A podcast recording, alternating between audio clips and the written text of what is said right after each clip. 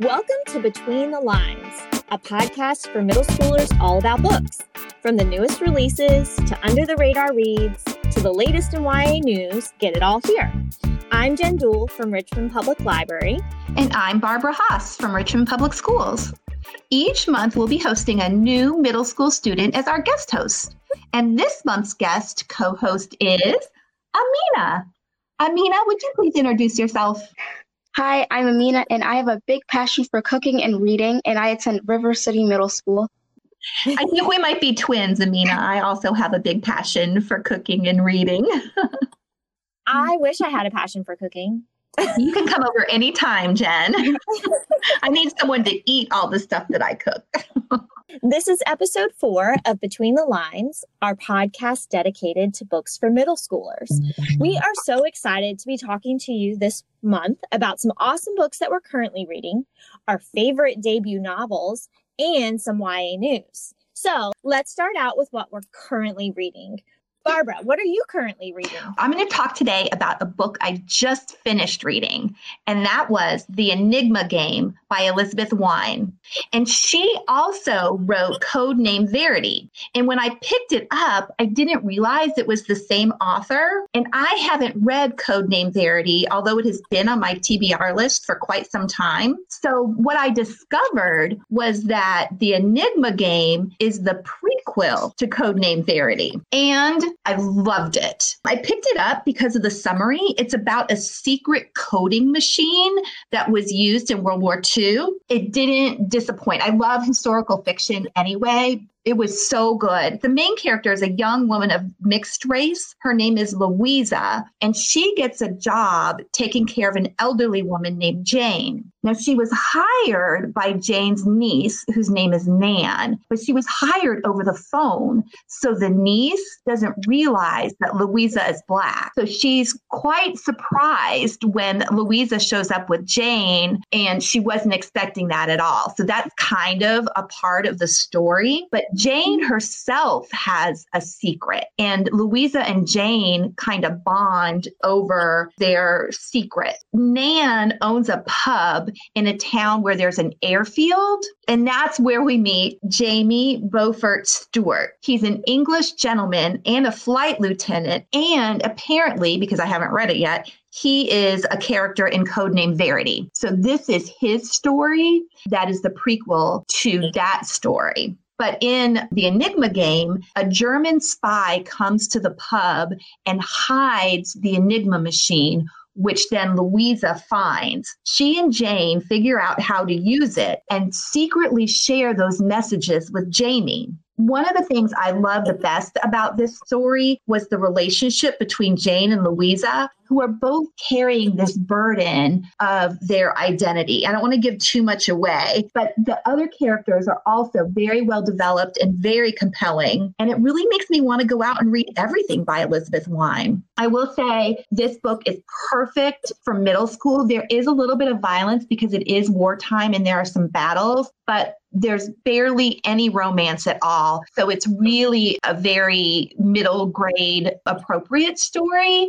But the the story itself is so compelling that I think older students would enjoy it as well. So I highly recommend it for anything up from upper elementary all the way to adults like me. So was the coding machine is it based on something that really Yeah, existed? so it is. It was an Enigma machine I, I, mean, I don't want to give away too much of the story because part of that is them figuring out how to use it. But it was very well thought out and very well written so that I didn't have any trouble at all imagining how they figured it out and how it worked when they got it figured out, if that makes sense. And I love puzzles. And I think this is especially appropriate if anyone wants to pick it up because January 29th is International Puzzle Day. So this is a book that would totally fit into that day as well. I also have not read Codename Verity, but I know that it is extremely popular. I know that everybody that I know that's read it loves it. It's kind of become a more recent, what I would consider YA classic. Yes. So this was probably just as good, I can imagine. I can imagine too. And I'm going to move it up on my TBR list. Have you read it, Ameenah? Codename Verity? Uh, no, I actually never have heard about the book. Well, I will let you know if I like it, but I would recommend it just based on the Enigma game. Or maybe you'd want to start with the Enigma game. I'm not sure. And get to know Jamie before you read Codename Verity. So it'll be interesting to see when I read Codename Verity if it would if it would be different because now I already know something about that character. It sounds really interesting. Do you like historical fiction? Yeah, I really love it. Me too.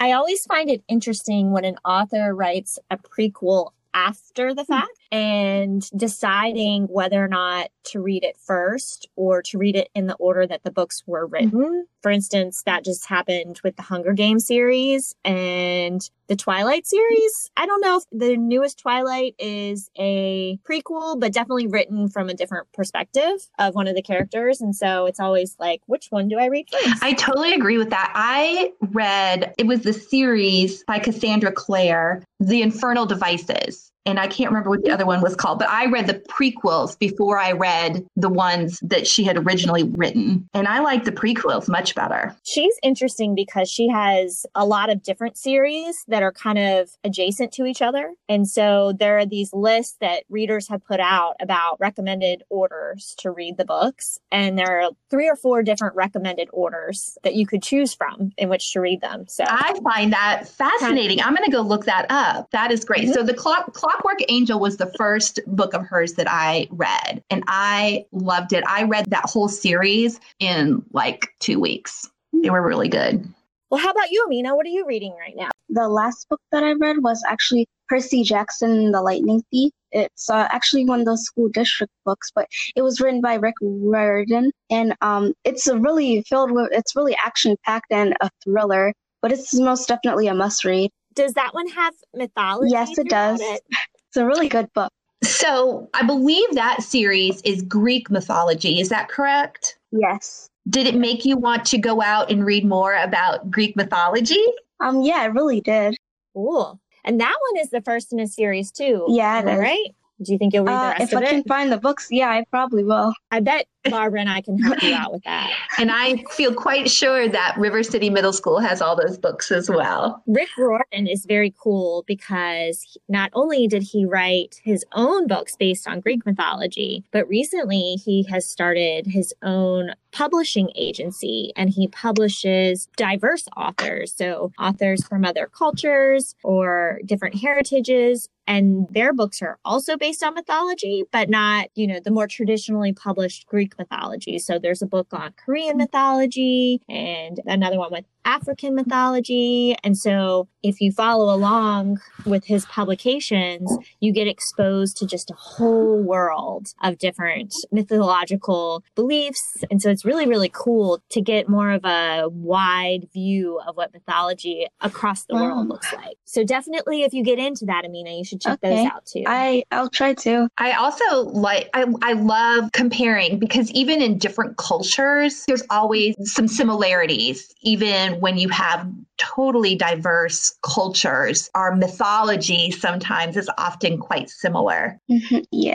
And I, I think that's, I don't know, I'm just very important in today's world that we recognize what we have in common rather than focusing on our differences. Well, right now, I am actually reading a historical fiction novel as well. And I just started it. Normally, when we record this podcast, I've just finished a book, but this time I've just started it. And I am reading Brotherhood by A.B. Westrick. And I'm almost embarrassed to say that I haven't read this one yet yet because I know the author personally and she's a wonderful person. And this book is a book that I own and has been sitting on my bookshelf for a really mm-hmm. long time. So I don't have a good excuse for not picking it up yet because I have heard wonderful things about it over the years. It's kind of one of those things where you don't read the books that you own as fast as you read the books that you check out. So that's true. Those so, books that are sitting on your shelf don't have a due date. very true. But I finally picked it up because I saw the author had posted something on social media. It was very recently. It was a quote from a mom that had tweeted her. She was referring to some some of the events that have been going on with the riots at the Capitol building and really just over most recently the past year, but have been going on for several years with sort of the Black Lives Matter movement and all of the things that are going on in US society today. And what she said was, I was able to explain some of what happened to my son because he had read your book. And so the book is about white supremacy. Specifically, it's set post Civil War, so during the Reconstruction period. The quote on the cover says, The war is over, but the conflict has just begun. And that is totally true. You know, a lot of people think of the Civil War as a period in our history that was this big turning point. It, of course, ended slavery in the United States, it kept our states together as a union, but it wasn't sort of this magic wand that that fixed everything. There was still a lot of turmoil going on in our country directly afterwards and really honestly throughout history into today. So basically, A.B. Westrick said that when she wrote this book, she didn't realize how relevant it would come to be today. And so I felt like it was the perfect time to pick it up. It's about two brothers during the Reconstruction period, so right after the Civil War, and they live in Richmond, Virginia. And the older brother has joined the KKK. And so little brother brother doesn't really understand what that group is all about. He just knows that he loves his older brother and kind of, you know, idolizes him and so follows him and tries to mimic the things that he does. But what happens is as the older brother gets more involved with this hate group, the younger brother, Shad, begins to understand how awful it is. And so, of course, there's this conflict of what do you do when a family member is involved with this hate group? You love your brother because he's your brother, but you don't love what he's doing or what he stands for. So I feel like in our country today, family and friends have become very divided over political and moral issues. And so I thought that this was the perfect time to pick up this book and read it. What I love about it is that it started out with an action scene right from the beginning. So it really got me engaged in the story and caught up in what was going on. The other part that's really cool about it, as I mentioned, it's set in Richmond. So I recognize all these street names names and place names, which is very nice. And the author even has on her website a little tour that you can go on throughout Richmond with stops that mirror the places in the book and QR codes. So you can scan them when you're there and you can listen to the author talking about that place and reading a passage out of the book. So it's got all of these ties to our city, which I really love as well. And like I said, I just started reading it. So I'm interested in seeing where it goes, but I'm already very invested in the story. Well, I did read that book when it first came out, and I absolutely loved it. I think what Westrick does a really good job with is that conflict, right? And I think you're absolutely right, Jenn. Families are on different sides of our political climate right now, and she explores how you can unconditionally love your brother or any family member and also unconditionally disagree with what they stand for. And I think that is something that a lot of us are exploring right now in this political climate and how to navigate these relationships. We don't want to cut off the people we love, but we have to find a place where we can be true to our own moral compass and still love someone who just is diametrically opposite of who you are. Yeah, absolutely. You put that very well. And it seems like such a big, deep, emotional topic, especially for a book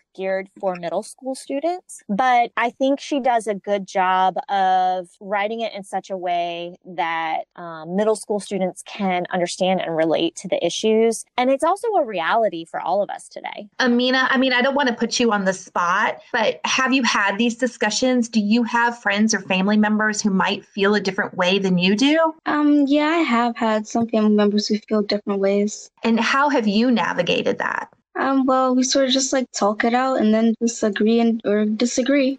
I admire you for that. Yeah, it's a tough spot to be in, but I think that, Ameenah, you are right on the mark as far as saying that talking things out and communication is so key. And there may come points in times where you do just have yeah. to agree to disagree. Well, let's move on to our next topic. Barbara, do you want to talk about kind of why? Yeah, so we were thinking new year new books. So, all the books that we'll be discussing in this next section will be debut novels, a fresh start. So, when we say debut novels, what we mean are these are the very first novel that an author has published. So, Ameenah, would you like to go first? So, I enjoy Ann Braden's debut book, um, The Benefits of Being an Octopus. And it's most definitely a page turner. And it's also informative because it gives you facts about the octopus. Some of the parts are a little bit like shocking, but I really think the book is great and I'd definitely read it twice if I could. About this girl named Zoe and how she, it's really just about her daily life mostly. She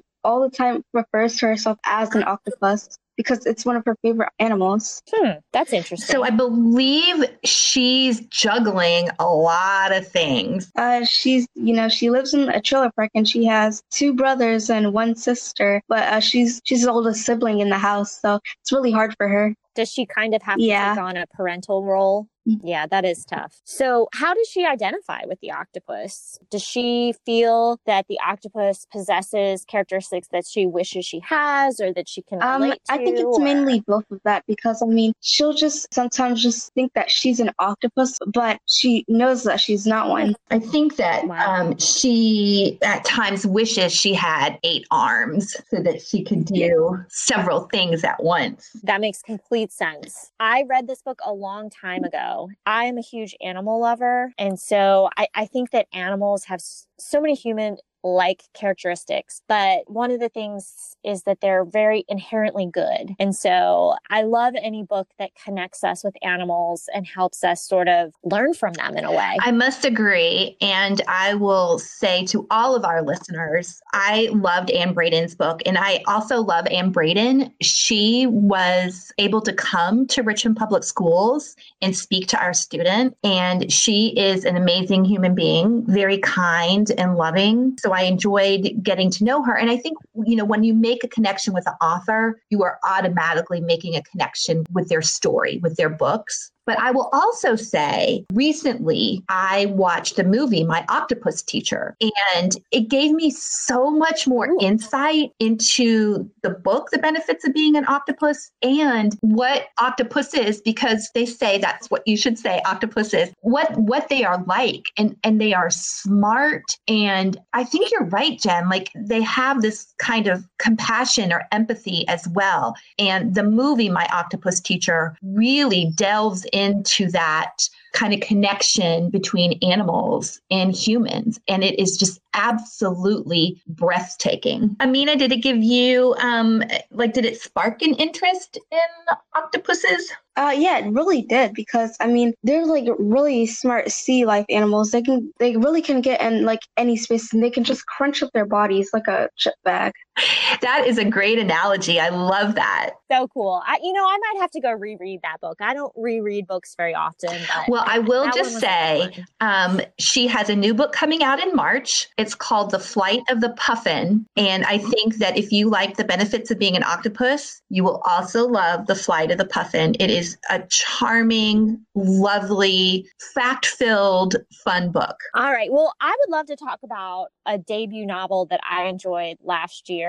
It is called Most Likely, and it's by Sarah Watson. And this novel follows four friends Ava, CJ, Jordan, and Martha. They are in their senior year of high school. They're all excited but nervous to move on to what they consider adulthood. They're each very smart and very talented in their own way. Ava is sort of this artist who appears kind of perfect on the outside, really a perfectionist at heart. She struggles with low self esteem and depression. So she's got some internal sort of mental health things that she's dealing with. CJ seems to be the one that has it all figured out. She gets good grades. She wants to go to Stanford, but she has just scored abysmally on her SATs. So that kind of has thrown her future plans for a loop.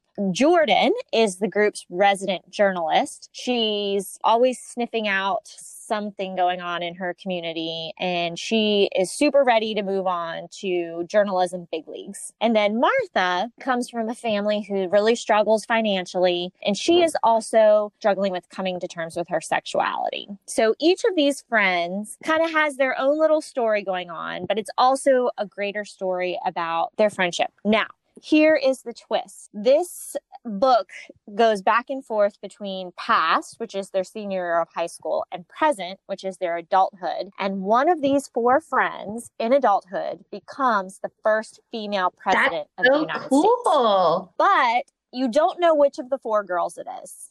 Okay, so the book is a little bit of a mystery. Like you're trying to figure it out. And what you learn is that even though each of these four girls is so different, they all are so unique and powerful and smart that it really could have been any of the four that ended up as president. You just don't get to learn who it is until the very end. I thought this was a perfect book to talk about on this episode, considering we just swore in our first female vice president. That was very cool. These girls are also, you know, very diverse in that they come from different backgrounds, different races, different religions. You know, I thought that that was cool that there's a lot of nice representation in the book as well. So it is such a cool story. And I did not guess which girl it was at the end, which woman, excuse me, who, you know, who ended up being president. But it was a really cool, unique premise for a book that I, I really love enjoyed. that.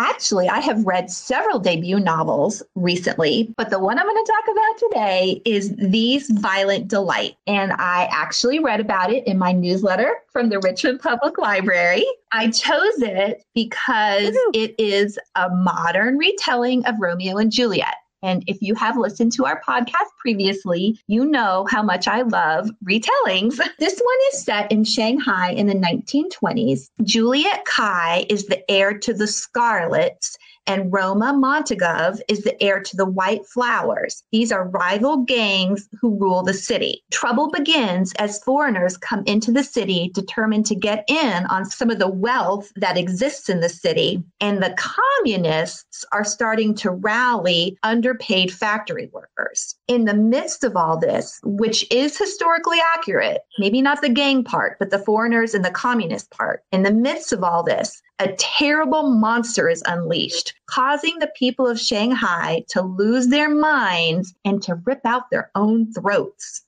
Ooh. These violent delights not only replays the family rivalry that mirrors Romeo and Juliet, but it's also a commentary on the politics and civil unrest of the time. Maybe it's just the time in which we're living, but much of this book rang true to me for our present times. It had fighting a monster that kills many people, it had the fight for and the fear of a vaccine.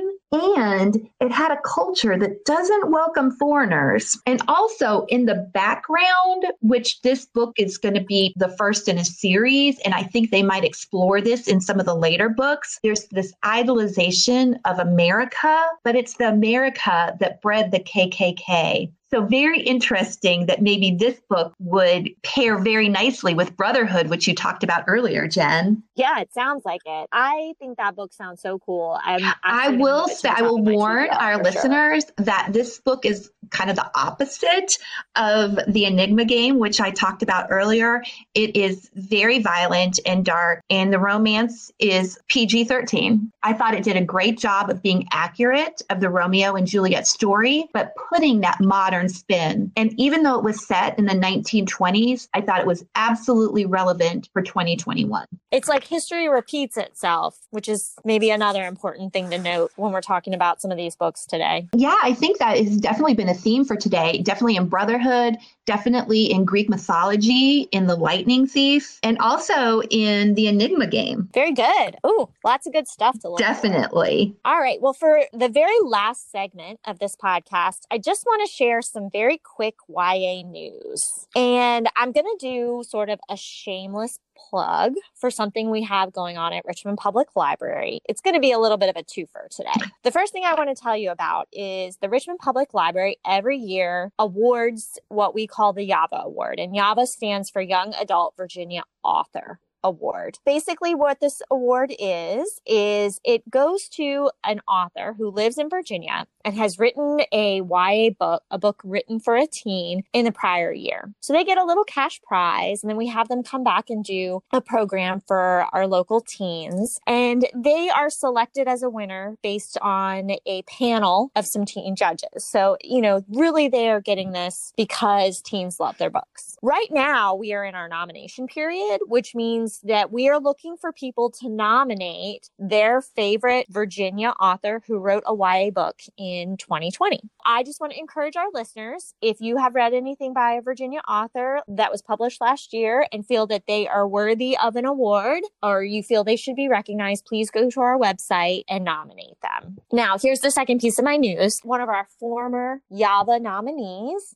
M.K. England, who wrote The Disasters, which was published in 2019. This book has been picked up to be adapted by the CW as a TV series, which I just think is so cool. It's being pitched as The Breakfast Club meets Guardians of the Galaxy. It is recommended for readers who liked Illuminae, Heart of Iron, and Firefly. There's no release date yet, but please keep your eyes peeled for it. I think it's going to be a really good one. That's awesome. I'm so proud of MK England and Virginians everywhere. That's awesome.